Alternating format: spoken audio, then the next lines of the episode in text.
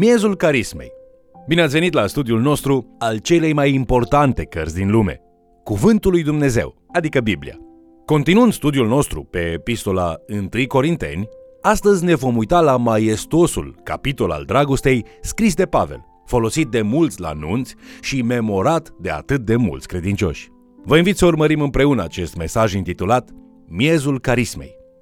1 Corinteni, capitolul 13, unul dintre cele mai îndrăgite capitole din toată Biblia, minunatul capitol al dragostei. Domnul Isus a rezumat toată legea și prorocii în Matei, capitolul 22, versetele 37 la 39, spunând Să iubești pe Domnul Dumnezeul tău cu toată inima ta, cu tot sufletul tău și cu tot cugetul tău și să iubești pe aproapele tău ca pe tine însuți.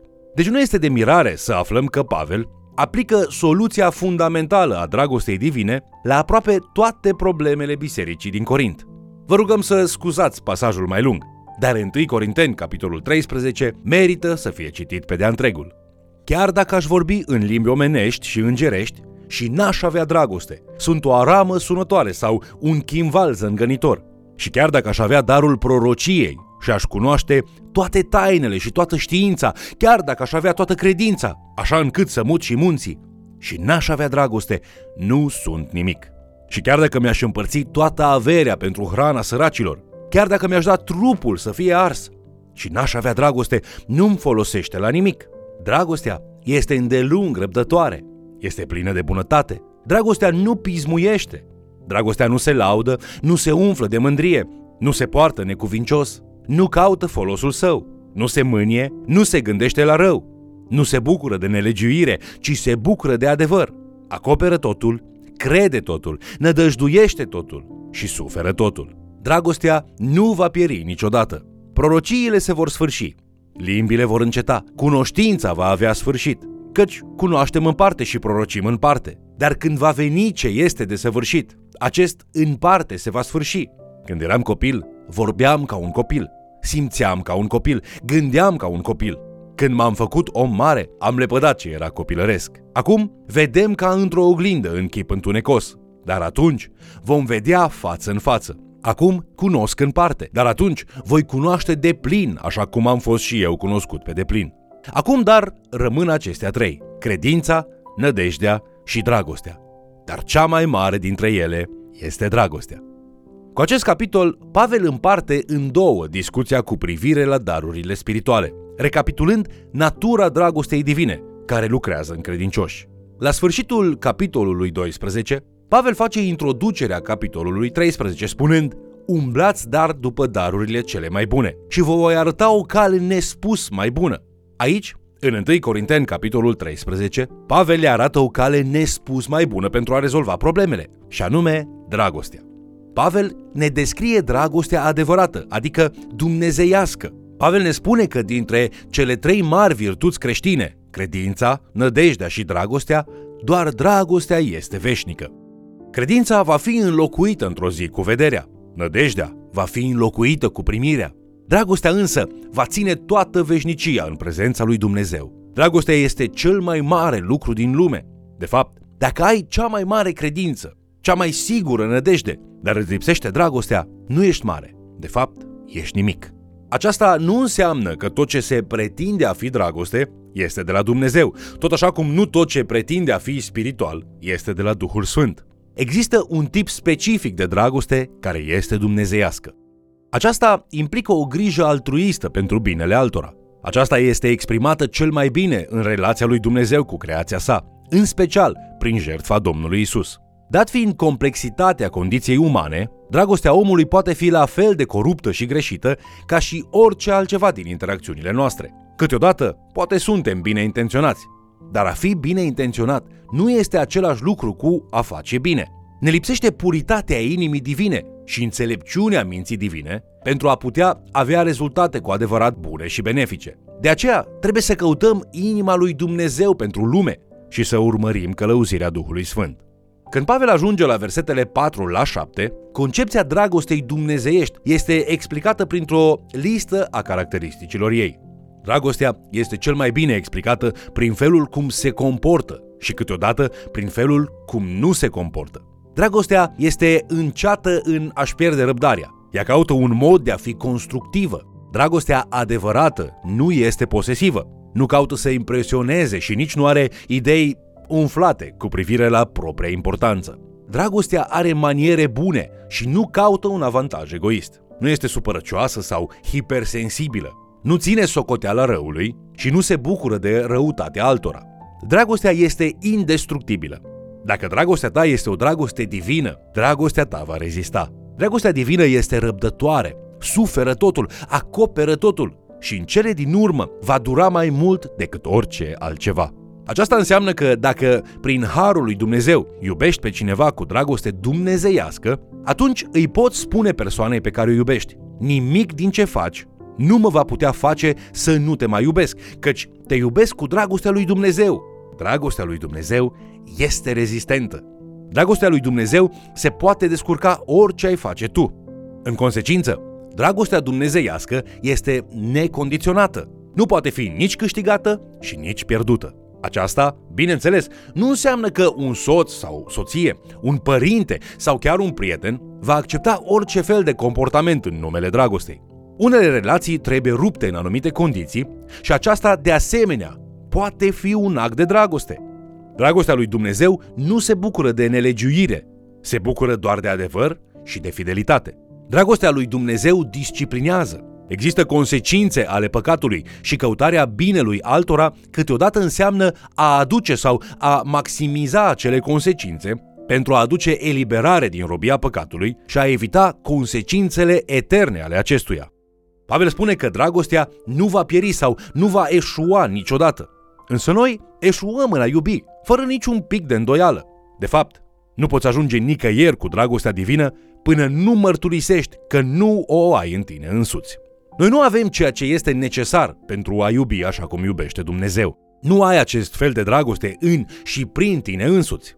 Dar, iarăși, aduți aminte unde se găsește acest capitol în epistolă. Vorbim despre lucrările Duhului Sfânt. Vorbim despre darurile Duhului Sfânt care capacitează biserica sau credinciosul condus de Duhul ca să funcționeze corect. Deci, această dragoste este o putere a Duhului Sfânt pe care El, Dumnezeu, o dăruiește celor ce cred în Hristos. Dragostea dumnezeiască este evidența primară că Duhul Sfânt este în viața ta și în biserica ta. Și în providența lui Dumnezeu, ea nu eșuează niciodată. Acum, haideți să ne îndreptăm atenția spre 1 Corinteni, capitolul 15, capitolul învierii. Așa cum biserica din Corint se luptă cu dezbinări, adunări dezordonate, probleme de căsătorie și conflicte cu privire la carnea de la piață, se luptă de asemenea și cu învățături false cu privire la învierea credincioșilor care muriseră. Pornind de la terenul comun al credinței în învierea Domnului Isus, Pavel le aduce aminte de centralitatea învierii în Evanghelia pe care o predicase când era în Corint, spunând în 1 Corinteni, capitolul 15, versetele 1 la 8. Vă fac cunoscută, fraților, Evanghelia pe care am propovăduit-o, pe care ați primit-o, în care ați rămas și prin care sunteți mântuiți, dacă o țineți așa după cum v-am propovăduit-o. Altfel, degeaba ați crezut. V-am învățat înainte de toate, așa cum am primit și eu, că Hristos a murit pentru păcatele noastre după Scripturi, că a fost îngropat și a înviat a treia zi după Scripturi și că s-a arătat lui Chifa, apoi celor 12. După aceea s-a arătat la peste 500 de frați deodată, dintre care cei mai mulți sunt încă în viață, iar unii au adormit. În urmă s-a arătat lui Iacov, apoi tuturor apostolilor. După ei toți, ca unei stârpituri, mi s-a arătat și mie. Isus Hristos a murit pentru păcatele voastre, după Scripturi, și Isus Hristos a înviat din morți, tot după Scripturi. Aceasta este temelia sigură pentru a raționa cu privire la problemele care stăteau în fața lor. Deci Pavel construiește începând de aici, spunând în capitolul 15 cu versetul 12. Iar dacă se propovăduiește că Hristos a înviat din morți, cum zic unii dintre voi că nu este o înviere a morților? Pavel observă că învierea lui Isus și nădejdea învierii credinciosului sunt legate una de alta. Ele fac parte din aceeași promisiune divină. Într-adevăr, el numește învierea lui Isus ca fiind pârga, adică primele roade, primul gust al recoltei viitoare.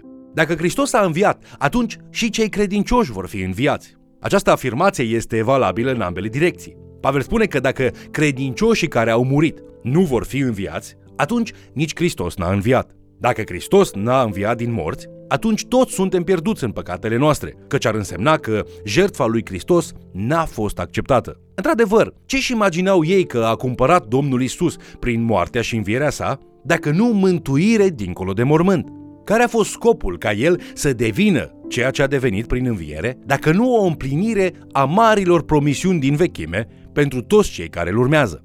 Când îl vom vedea pe el, vom deveni ca și el, căci îl vom vedea așa cum este. Unii deveniseră isteți în respingerea învierii credinciosului, punând întrebări care presupuneau ei că n-au răspuns, ca și atunci ce fel de trup vom avea? Pavel răspunde din speranțele evreiești și realitatea Domnului Isus, intrând puțin în detaliu. El spune în 1 Corinteni, capitolul 15, versetul 42 la 44. Așa este și învierea morților. Trupul este semănat în putrezire și înviază în neputrezire. Este semănat în ocară și înviază în slavă. Este semănat în neputință și înviază în putere. Este semănat trup firesc și înviază trup duhovnicesc. Dacă este un trup firesc, este și un trup duhovnicesc. Apoi, Pavel răspunde unei întrebări despre ce se va întâmpla cu cei care încă vor fi în viață când Isus va reveni. Pavel îi învață pe tesaloniceni și pe corinteni că învierea credincioșilor va avea loc la revenirea lui Hristos. El spune în 1 Corinteni, capitolul 15, versetele 50 la 52. Ce spun eu, fraților, este că nu pot carnea și sângele să moștenească împărăția lui Dumnezeu și că putrezirea nu poate moșteni neputrezirea. Iată, vă spun o taină, nu vom adormi toți, dar toți vom fi schimbați într-o clipă, într-o clipială din ochi, la cea din urmă trâmbiță. Trâmbița va suna, morții vor învia nesupuși putrezirii și noi vom fi schimbați. Și ce adevăruri practice învățăm din toate acestea? Pavel proclamă aceste adevăruri ca și ancore pentru nădejdea prezentă și pentru perseverență în lucrarea pentru Hristos. El spune în 1 Corinteni, capitolul 15, cu versetul 58, De aceea, prea iubiții mei frați, fiți tari, neclintiți, sporiți întotdeauna în lucrul Domnului, că știți că osteniala voastră în Domnul nu este zadarnică. Deci, în încheiere, întrebările care se ridică sunt Știi că l-ai primit pe Duhul Sfânt și că aparții cu adevărat lui Hristos? Dovada este dragostea dumnezească. Mai departe, ești tu tare în credință, neclintit și sporești totdeauna în lucrul Domnului, având siguranța învierii și credința că vei petrece veșnicia cu Dumnezeu? Încrede-te în Evanghelia Domnului Isus Hristos și acceptă astăzi dragostea sa, necondiționată, inspiratoare și indestructibilă pentru tine și roagă-te ca această dragoste primită să transpară prin tine mai departe și către alții. Vă mulțumesc pentru că ați fost alături de noi, studiind Cuvântul lui Dumnezeu. Cunoști tu dragostea lui Dumnezeu? Rugăciunea mea este ca tu să cunoști din ce în ce mai mult dragostea copleșitoare a lui Dumnezeu și să o lași să strălucească prin tine, ca și cei din jurul tău să o vadă. Până data viitoare, iubirea Domnului și Mântuitorului nostru Isus Hristos să vă întărească credința și să vă umple viața pentru veșnicie cu speranța învierii. Vă invit să ne urmăriți în continuare și, de ce nu, să mai chemați cel puțin o persoană să ni se alăture.